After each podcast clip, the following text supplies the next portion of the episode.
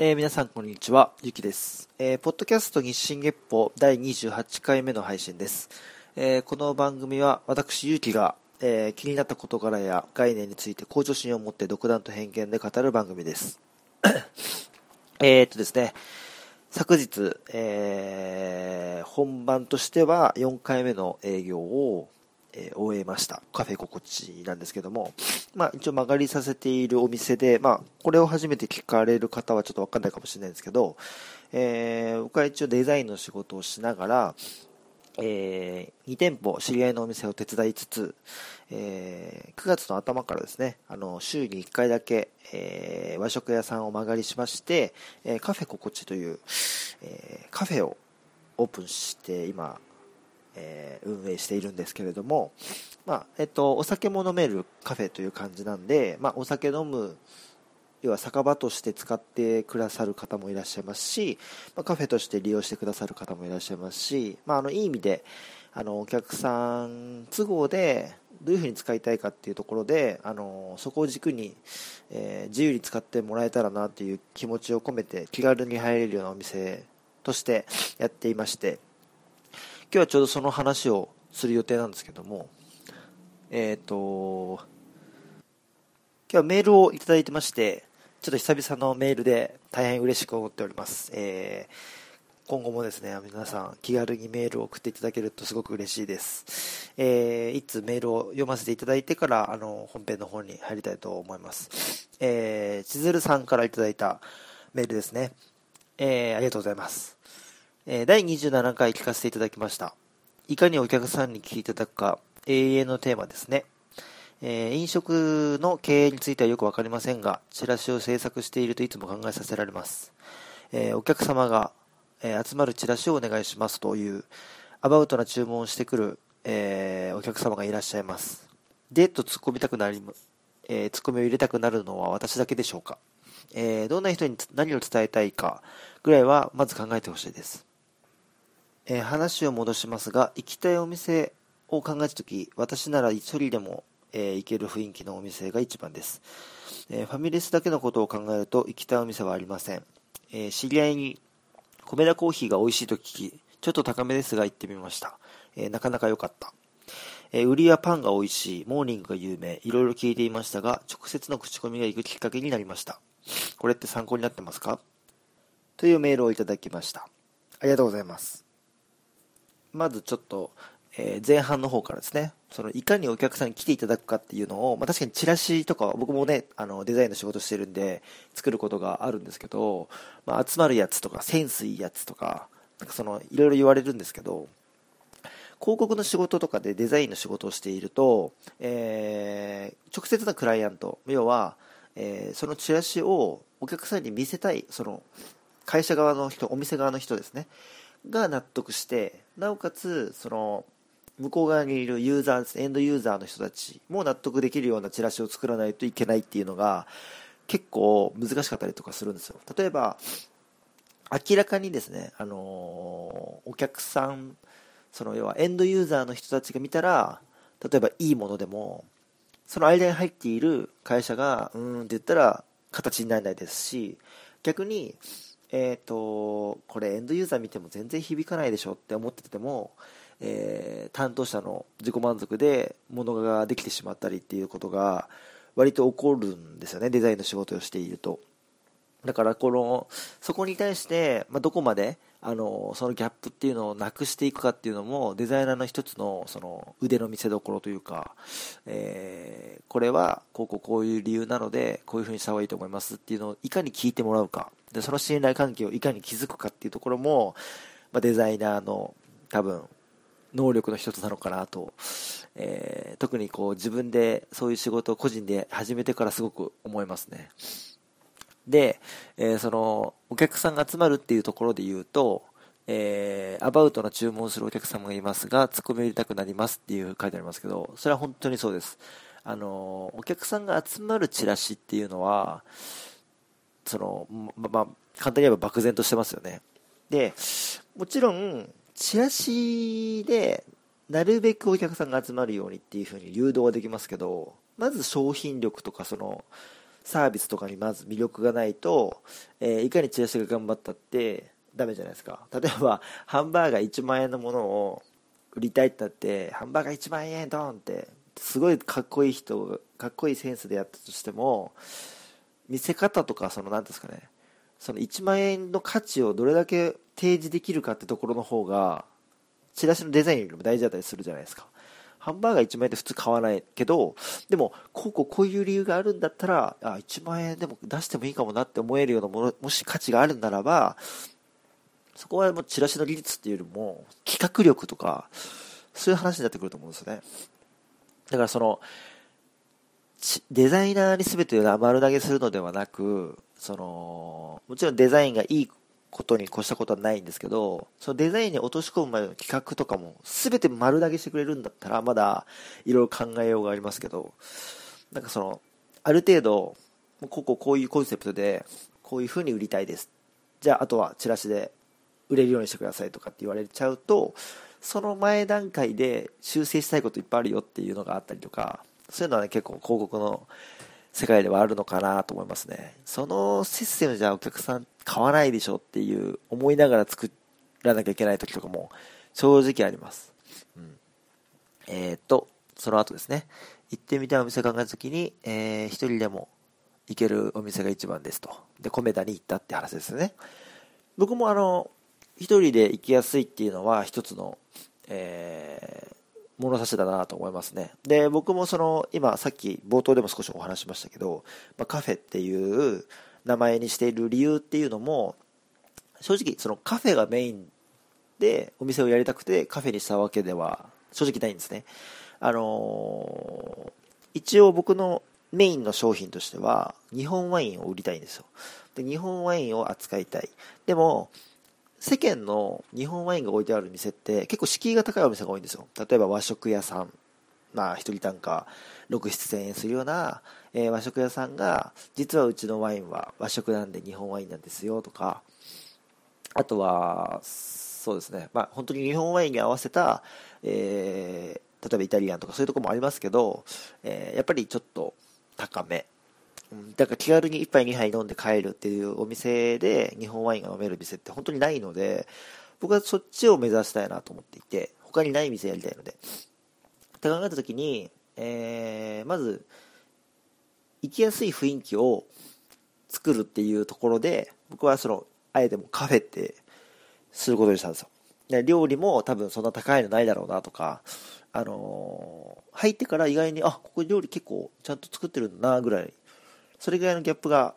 あの、逆にプラスに働くぐらいの、えー、ハードルの低さで、まずは入ってきていただくっていうところを、ちょっとこう、軸に、この店作りをしたっていう部分はあります。で、この米田コーヒーが美味しいとか、その口コミで聞いたっていうメールの内容でしたけども、やっぱりそこで、えっ、ー、と、あそこのカフェ、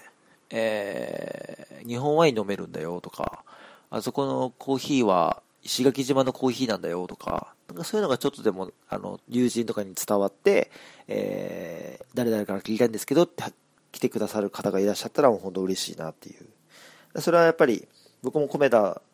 割と好きですけど、やっぱ人から聞いたり、テレビで見たりっていうところがきっかけで僕も行くようになったので、そういうのは、あの、口コミとか、そう行くきっかけっていうのは結構大事ですよね。特に今は SNS とか、あの、インスタグラムとかで店を探す方もいらっしゃいますし、やっぱその口コミっていうものが、あの、直接口じゃなくても、SNS を通じての口コミだったり、そういう部分も含めて、えー、前世の時代なんじゃないかなと思いますね。口コミ前世。まあ、食べログとかもありますしね。はい。そういう部分で、あの、まあ、集客とか、そういう部分は、やっぱ大事かなと思いますね。そういう口コミとかはね。はい。メールありがとうございます。まあ、こんな話を今踏まえて本題に入っていきたいとは思うんですけども、まず、多分、今話してた話とちょっと重複してくる部分もあるとは思いますけど、まず、えー、その前に、えー、なぜこの曲がりで、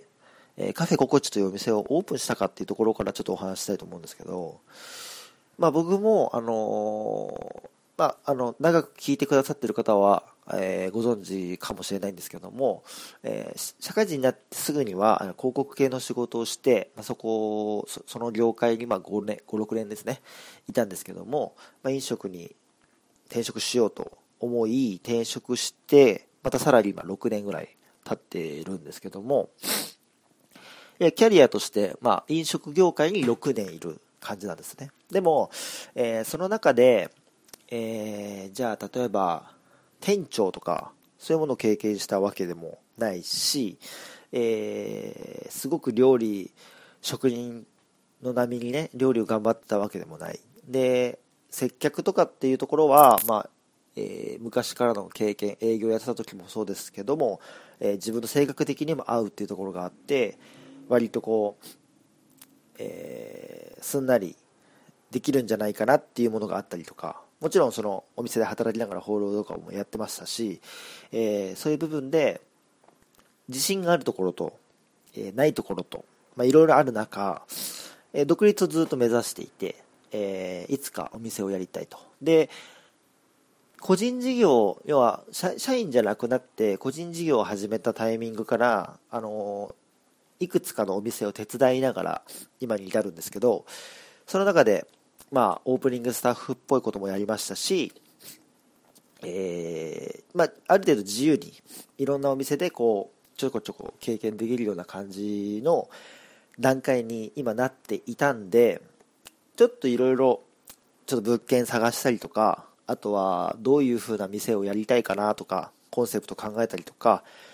そういう段階にこうここ12年は入ってたんですよ。でいろいろ考えたり、えー、いろんな人に意見をいただいたりとか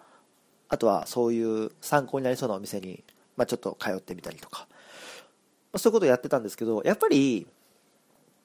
やってみないと分かんないことがまずあるっていうのが大きい一つの理由ですね。でもう一つはやってみないと分からないとはいえじゃあお店出しましょうって言っていきなり何百万ボンって出せるかって言われたら、まあ、怖さもありますし、家族もいるので、家族の理解も得づらいと。ってなった時に、まあ、いろいろこう、悶々としてたんですね。まあ、じゃあ、すごい安い物件を探せばいいのかなとか、あとは、一時期ね、キッチンカーとかっていうね、選択肢もあったぐらいなんですよ。あの、フードトラックとかも、とかでも言いますけど、ランチとかでよくあの車で売っているようなお店ありますよね。ああいうお店もありかなとか考えた時期もありましたけどこの曲がりっていうところに至った経緯としては、えー、僕の知り合いで、まあ、友人の一人なんですけども、えー、今年美容系の女性なんですけどね。美容系の仕事をしていた人がですね、あの独立したんですよ。でそこの、まあ、ロゴとかえー、チラシとかを作ったんですけども、お願いされてんで作ったんですけども、その時にいろいろ話聞いたんですよ。どういう経緯で独立したの？みたいな。そしたら、えっ、ー、と、もともと働いてたところを辞めた後に、えっ、ー、と、働くはずのところがあったらしいんですけど、その話がまあ一回ちょっとリセットになってしまって、要は、その状態だとこう無職になってしまうっていう状況になっちゃったらしいんですね。で、あの、なんかやらなきゃいけないと思って、で、ちょっととりあえず、週に2回でもいいから、えー、どっか借りて、レンタルスペースとか借りて、あのその美容の仕事を、まあちょっと、なんだろう、小遣い稼ぎの個人事業みたいな感じで始めてみようかなみたいな感じで始めたらしいんですけど、まあ、前からのあのお客さんとかが、まあ、お客さんがついてる人だったようなのでこう週に2回でも結構来てくださる方がいて、まあ、そこでちょっと自信になったりとかして、これだったらじゃあお店ちゃんと借りてやろうって決めて、独立することにしたらしいんですよね。でその話聞いた時に、あ、なるほどな、そういう、そういう段階踏んだんだなって聞きながら、それでも飲食でもできるかもなって思ってたんですよ。で、その美容の仕事に関しては、まあ、えっ、ー、と、例えばすごい機械があったり、機材を必要だったりっていうタイプではなかったらしいので、本当ベッドと自分の技術があれば、あとは多分、ちょっとしたツールとかでいけるような感じだったんで、荷物の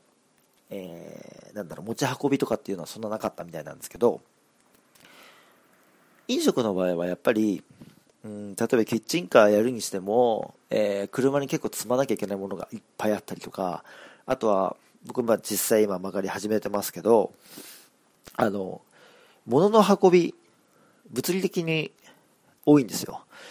なので、まあ、ハードルはあるなと思いましたけど、でも、あの、何百万いきなり借りてやって、あ、やっぱ違ったな、もっとこういう風にすればよかったなっていう失敗をしてしまうリスクを考えれば、その、荷物運んだりとか、あの、そんなのは、全然乗り越えられるハードルだなって思ったので、えー、ちょっとやりたいなと思って。で、そこから、えー、どういうお店にしようかなとか、どういう商品を扱おうかなとか、いろいろ考えながら、どこでやろうかなとか、いろいろこう、模索していて、で、まあ、今に至るわけなんですよ。実際始めているわけなんですけども、やっぱその最初に言ったやっぱやらな、やってみないとわからないことって本当に多いんじゃないかなっていうのもあって、やっぱ雇われだと感じられない、えー、喜び、辛さ、えー、苦しみ、えー、恐怖とか、普通に業務的なもの、あ、そっか、これもやんなきゃいけないんだ、これも自分でやんなきゃいけないんだとか、そういう要は、今まで与えられた環境でやっていた中で、えー、ちょこまかちょこまかやってたことが、あ、こんなことも俺やんなきゃいけない。こんなところも目を光らせなきゃいけないんだとか、そういうことも多分あるなと思いました。で、あとやっぱその、例えばですね、雇われだと、例えば自分がこういうふうにしなきゃって思っても、でもこれ、店長が、ボスが、えー、嫌がるかなって思うことはやっぱできないんですよ。なんかその、それは正しいと思っていても。で、いちいち聞いて、ああ、全然いいよっていう、その、要は行動までの何ですか？判断しなその行動するかしないかの判断っていうのが、いわばワンクッション必要だったりとか、お伺いが必要だったりとかするわけじゃないですか。だからそういう全部自分の判断で動ける感覚っていうのを経験したことがないし、やっぱこう、いろんな部分でやっぱこう経験になるなと思ったんですね。で、最悪ですね。もう1ヶ月だけやって、ちょっと辛かったとか、全然自分が思ってた通りにできなかったとか、いろんな状況を考えられたんで、ま最悪それでできないかも、続かないかもしれないとか、いろいろ不安はありつつ、まあ、始めたんですね。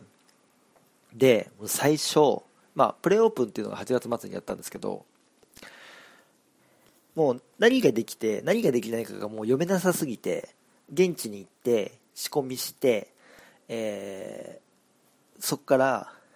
お客さん入れてもいいぞっていう状況になるまで、あんまり人に言わなかったんですよ。人にあんま告知をせずに、いついつおプレイオープンします、ぜひ来てくださいとかじゃなくて ちょっと極力、あんま、積極的な言い方ですけど、来てほしくないです。みたいな感じで、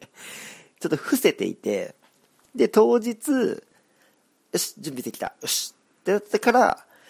えー、実はしれっとプレイオープンをやっています。実は来週からこういうお店をやります。っていうのを SNS、まあ、Facebook とかインスタに上げたんですけど、それを見た方が、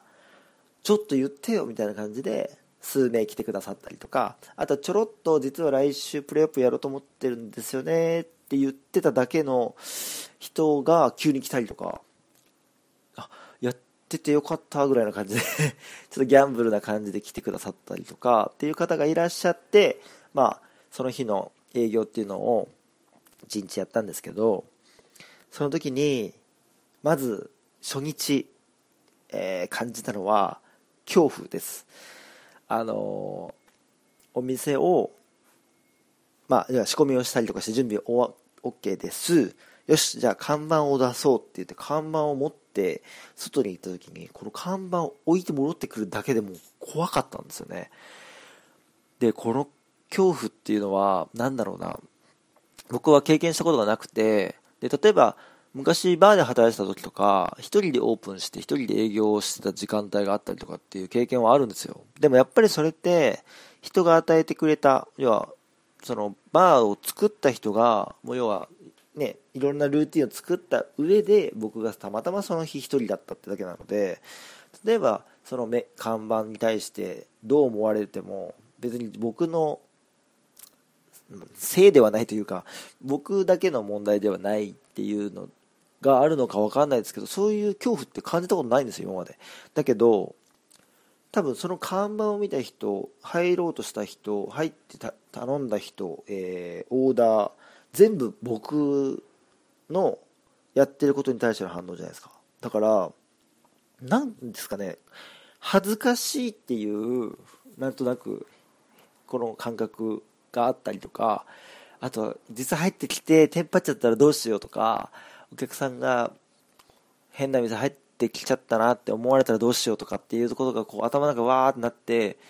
怖かったんですよ。でもでもその看板を置きに行くまでその恐怖って分かんなかったんですね。楽しみで楽しみでしょうがなかったんですけど実際その置きに行った時に怖って思って置いてもあの戻って10秒後にその看板しまいたくなるぐらいのあーっていう、うん、これは、まあ、やった人だったら全員がわかるっていう話でもないのかもしれないです。僕の、あの、精神的な 弱さから来るものなんかも全然わかんないですけど、そういうのがあったりとかして、多分それは絶対雇われてるうちは僕はわからなかっただろうなっていう、そこが結構初日のプレオープンにしてあって、うん、もう初日からあやってよかったなって思いましたねそれは。でやっぱこう1個2個ってこうオーダーを、えー、まあ、処理というか対応していくうちにだんだん精神的に落ち着いてきて夜とかにはもう誰か来い誰か来いって思いながらやってましたけどでもやっぱりこう実際やってみると、まあ、お客さんに、えー、商品を提供する時っていうのはやっぱすごく緊張僕はするんですよ。でそれは4回営業した今でももちろんそうなんですけど美味しくなかったらどうしようとか。もちろん美味しいと思って出してるんですよ僕は。だけどああなんかちょっとこうだなあだなって思われたらどうしよう。思われないように頑張ってるけどどうしようっていうのがどっかにありながらの緊張感でお出しするんです。で実際その召し上がる時お客さんがどうかなどういう表情で食べてるのかなっていうのをちらっとね あのあんまりこうプレッシャーが感じられないように見てみたりとかしながらこう洗い物してみたいな感じでやってるんですけどその時のやっぱり反応っていうのがやっぱ自分の店だからですねあのダイレクトに嬉しいというかやっぱり美味しいって言われたらいや本当にありがとうございますって感じの気持ちになるし無言だとえ美味しくない？大丈夫？大丈夫っていう不安な感じとかがすごいわーってなったりとか、もう常になんかビビってますよ。でもこの気持ちはやっぱ一生忘れちゃいけないなと思って、で、例えばじゃあ10年後とかですね、僕がそれなりの、じゃあ例えば規模でお店をやってたりとかした時に、このポッドキャストを振り返って聞いたりとか、そういうものとしてもこの音源っていうのはいいなと思ってあの緊張感とかっていうのこういうふうに思ってたなああいうふうに思ってたなっていうのをやっぱ音声で残しておきたいなっていうのもあってでしかもそれを僕に対して応援してくださる方にも聞いてほしいっていうのがあって今回こういうふうにテーマにさせていただいたんですけどもやっぱり実際やってみないと分かんない緊張感、えー、メンタリメンタリティというかそういうものがすごくたくさんあるなと思いましたでまあ、こっからちょっとこう、なんですか、その実際ビジネス的な話になりますけど、やっぱ実際やってみなきゃ分かんないことっていうのは、本当にメンタルだけじゃなくてあって、例えば、僕結構、今無理してメニューをあえて、すごい数置いてるんですよ。まあ、すごい数って言っても、別にファミレスとかほどないですけど、一人で、え、こんなに一人で仕込んでるんですか？っていうお客さんに言ってもらえるぐらいのメニューの数はあるんですよ。で、実際毎日のように、毎日っていうか、毎回営業の時に言わ言ってもらえるんですね。え、これ毎回仕込んでるんですか？って、朝仕込んでるんですか？とか言われるんですけど、それは、やっぱり、できるところからやっていかなきゃいけないっていうのももちろんあるんですけど、できるところからこう積み上げていく、えー、項目と、ちょっとこう、一回ガッと自分を追い込んでから、そこから絞っていくっていう項目が自分の中で2パターンあって、えっ、ー、と、例えば、最近ちょっと生パスタを始めたりとかしたんですけど、それはこう拡大していく方ですね。そのオペレーション的にこれができるかな、できないかなっていうものを、できるものからやっていくっていうものはそうなんですけど、メニュー数で言うならば、やっぱこう、最初から結構ある程度やっといて、あ、これ以上大変にはならないんだっていうところをちょっと一回経験したかったっていうのがあって、で、メニュー数今結構多めにしてるんですけど、昨日までの4回で分かったことは、こんなにメニューいらないなっていうところと、あと、やっぱちょっと無理しすぎてるなっていうのがあって、これは別に、けあの想定内の話なんですよ。で、実際やっぱ、やってみないとわからないと思ってやってるんで、もう、なんだろう、例えば、無駄な原価が結構かけちゃってる部分はあるんですけど、それはもう勉強代として自分処理できてるんで、全然いいんです、いいですし、まあ普通にお店ない時に自分で食べるからいいんですけど、やっぱこう、あ、これいらないな、あれいらないなとか、あ、でもこういうメニュー欲しいんだなっていうのが新たに出てきたりとか、例えばあの、ちょこまかちょこまか単品300円、400円ぐらいの、えー、単品のメニューをいっぱい置いてたんですけど、なんかちょこちょこ食べたいなって人がやっぱ多くて、で、その声を反映して5点盛りっていうのを作ったんですよ。そしたら、もう、昨日なんかもうほぼ全員5点盛り頼んでたぐらいですですし、あの、すごく安定して皆さんがこのメニューに集中してくれるっていうものが明確に見つかったので、そこにフォーカス結構して、あとはこうサブで、サブとしてちょこちょこってあればいいんだなっていうのも分かりましたし、僕みたいなお店はですよ。あのどこのお店でも通用するようなノウハウではないですけどね。であとちょっと面白かったのは昨日夜の、えー、6時から8時ぐらいまで2時間ぐらい誰も来なかった時間帯があったんですよあまあ正確に言うと夕方4時半ぐらいからなんですけどまあ、4時半から6時ぐらいはまあ想定内で、6時から8時が誰もいないっていうのはちょっと想定外だったんですね。だけど、その時間ちょっとなんか有効活用できないかなと思って、4時半から6時は、まあ、えっ、ー、と、お店のちょっと掃除的なものをしたんですけど、6時から8時はちょいちょい外に出て、えー、お店をちょっと遠目から見て、そのお店を、えー、通り過ぎる人、あとはその看板をちょっと見てみる人、入ろうかなって考える人っていうのを少し遠目から観察したんですよ。そしたらやっぱり、自分が思ってたより人通ってるなとか、あとは、えー、意外と右から左よりも左から右に流れる人のが圧倒的に多いんだなとか、なんかいろんなものが見えたりとかして、結構面白かったんですけど、やっぱり、早歩きしてる人は見ないんですよね、看板を。だけど、ゆっくりの人は大体見るとか、なんかその、えー、年配の人はあんま見ないけど、若い人は見てくれるとか、なんかそういういろいろ見えてきて、そういうのもやっぱり、うんと、もちろんそういうのって、飲食店やるんだったらマーケティングとかの世界にもつながると思うんですけど、そういう調査っていろいろやり方があると思うんです。でも、実際やっぱ、店、店を出して、その看板を出した時にどう見てるか、どういうふうに目に映ってるのかとか、あ、もうちょっとあの角度こうした方が見やすいなとか、そういうのをやっぱ肌で感じれるちょっとけんそういう研究ができた2時間だったなっていうふうに思っていて、あと、面白いのが、全然気にしないでこう通り過ぎそうな人でも、僕が外から入っていく姿が見えると、あ、なんかこんなところに入っていく人いたなっ、つって覗いてみたりとかっていう、そういう、なんだろう、誘導と、誘導っていうか、やっぱこう入っていく人がいると、誘導されてこう目線がそっちに行くなとかやっぱそういうなんか人の心理というかそういうのもちょっと面白くて、えー、勉強になった日だったなと思いました。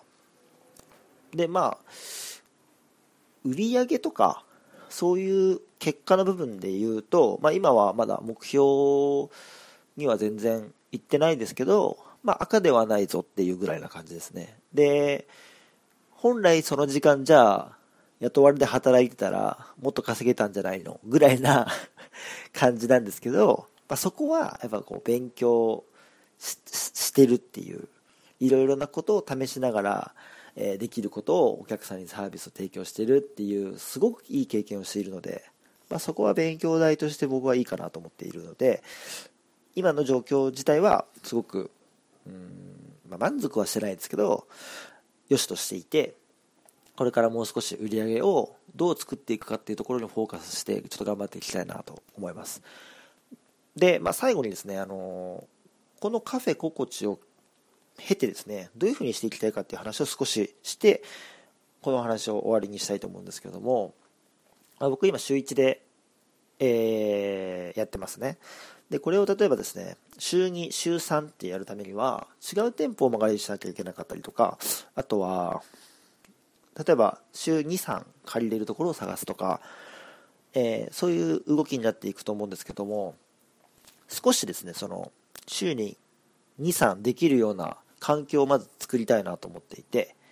もちろん物の運搬っていうのは大変なんですけど少しそこは頑張って乗り越えてで僕はやっぱ自分を知っている人自分を応援してくれる人っていうのを少しずつでも増やして、えー、あの人がいつかどこかでお店をやるんだったら行きたいなと思ってくれる方を、えー、集めたいな集めたいなというか、うん、そういう人を、まあ、作っていきたいと、まあ、要は言い方をちょっと選ばず言えばファンを増やしていきたいなと思っているんです。でそこでまあ SNS フォローしていただいたりとかなるなんとなくこう僕を追っかけてくれるそのどういう動向をしていくのかっていうのをあの追っかけてくれるような、えー、方が1人でも2人でも、えー、増えていくと、まあ嬉しいなとまず思っていてプラス僕の経験値として、えー、もちろん商売っていう部分もそうですけど料理の部分でどういうものがお客さんにヒットしてどういうものがお客さんとしてはそんなにいらないものなのかなっていうのをちょっと試行錯誤もっとしていきたいなと思うんですね。でなんか就職活動とかでえっ、ー、と横軸と縦軸で2個ずつあってこう 2×2 のボックスがあって、えー、他人が知っててん他人が認めているけど自分は認めてないとかそういう図分かりますかね？えっ、ー、と例えばじゃあ4つ角があったとして ABCD だとしたら例えば A が自分も認めてて他人も認めている自分の要素、えー、B が自分は認めてるけど人が自分に対して認めてない、えー、こと。で C が自分は認めてないけど相手あの他人は僕のことを認めてるくれてるところ。で D が自分も他人も認めない自分のダメなところ。っていう4つがあるとするならば A ですね。A の自分も他人も認めていることっていうのはああそうだよねそうだよねこれがお客さん響いてるよね、うんうんうん、っていうのがやっぱ確認できてるわけです。ああよかったよかった。自分と感覚一緒だ。合ってた合ってたっていう感じ。で逆に自己満足もあるんですね。B 自分は認めてるけど人はっていう。あこれって意外と響かないんだなとか。あこれは僕の自己満足になっちゃってるなっていうのが結構あったりとかします。で C の自分はそうでもないけど人が魅力に感じてくれるとか。そこも結構意外性な部分があったりとかして。あこういうのもなんだろう認めてくれるんだとか価値があるんだっていうのを気づかせてくれたりとか。だからこの ABC をいっぱい知るってことも結構大事かなと思っていて。でもちろん D はもう答え合わせの自分も相手もダメなことってもうこれやっちゃいけないことなんで D はなるべくなくして ABC のコントロール特に、えー、A と C を増やしていく作業っていうのを今後考えながらやっていかなきゃいけないなと思っているんですね。で B はもう自己満足っていう部分は極力減らしてっていう。であこれが B なんだなっていうのそれをね全部いあの何、ー、ですか自分の中でちゃんと把握して、えー、ブラッシュアップして成長していきたいなと思ってます。だからこれからですねあのまだどれだけ、ね、続けるか分かんないですけど、まあ、カフェ心地っていうものに興味がある方はぜひ足を運んでいただいてあのリスナーですって言っていただければ あのマジっすかって感じで、すごい喜ぶと思いますんで、あの、ぜひ、あの、僕を知らない人でも大歓迎なんで、あの、あの、お話ししたいと思いますので、ぜひ足を運んでいただけたらと思います。えー、池尻カフェ心地で検索すれば出てくると思いますんで、えー、週に1回の営業ですが、えー、よろしくお願いします。でですね、10月の第2週に関しては、えー、本来は週1なんですけど、6日間連続で、えー、営業する日があったりします。えー、10月9の火曜から、えー、13、違う、14の日曜日まで。そこは連続してやります。そういう日があったりするんで、まあ、チャンスがある方はぜひ足を運んでくれたら嬉しいです。えー、お待ちしております。って感じで今日は、えー、カフェ心地のお話をさせていただきました。あ、ごめんなさい。最後に、一応、もうちょっとだけ、どんな店かってだけさらっとだけ言いますけど、一応日本ワインが、えー、主軸なんですけども、えー、コーヒーだけとかでも全然大歓迎です。で、コーヒーはちなみに石垣島で作っています。あのー、国産の、えー、コーヒーというのはなかなか珍しいんで、まあ、そういうのもちょっと楽しみにしていただけたらなと思うんですけども、まあ、それに伴って、えワインに合うチーズ、えおつまみがいいくつかあります。で、一応コーヒーに合うチーズケーキもあります。だその、え要素で、あちょっと行ってみたいなと思ったら、ぜひあのカフェとしても酒場としても大歓迎なんで、えー、冒頭にも言いましたけどお客さんが、えー、どういうふうに使いたいかで自由に使える店を目指してますんでお通しとかチャージとかもないですし、えー、昼でも夜でもコーヒー1杯だけとか全然大歓迎ですしご飯だけとかでも全然大丈夫です、えー、ぜひお待ちしております。ああと最後にえー、貴乃花。貴乃花さんが、えー、相撲協会を辞めちゃったっていう悲しいニュースがあったんで なんか、えー、ポッドキャスト始めたて第3回かそれくらいだと思ってますけど貴乃花さんについてお話しした時は相撲協会についてねこう革命を起こしてくれるんじゃないかって期待してたんですけど結局ねいろいろあって辞める話になってしまってちょっと悲しいなっていうこの悲しみだけちょっとお伝えして終わりたいと思います。ほっと悲しいです。はい。えっ、ー、とありがとうございます。えー、メールをお待ちしております。えー、日月歩アットマーク Gmail.com。綴りは数字で24、えー、GEPPO アットマーク Gmail.com です、えー。今日の冒頭で読んだメールのように、えー、全然いつでも大歓迎なんで、どんな内容でもメールをお待ちしております。あとツイッターやってます。えー、yuuuuki、あえー、アンダーバー1009です。えー、来週のテーマはですね、あのー、最近やたらテレビ出てます。ZOZO タウンの前澤社長についてお話したいと思います。僕もね、そんなに詳しくなかったりするんですけど、やっぱちょっとこう、一回取り上げなきゃいけない人だなって思ってるので、あのー、前澤さんについてお話ししたいと思います。あの、合力やめの話は出てこないです。はい。えー というわけで、今日はこの辺でお時間となります。お相手はゆうきでした。えー、また来週、さよなら。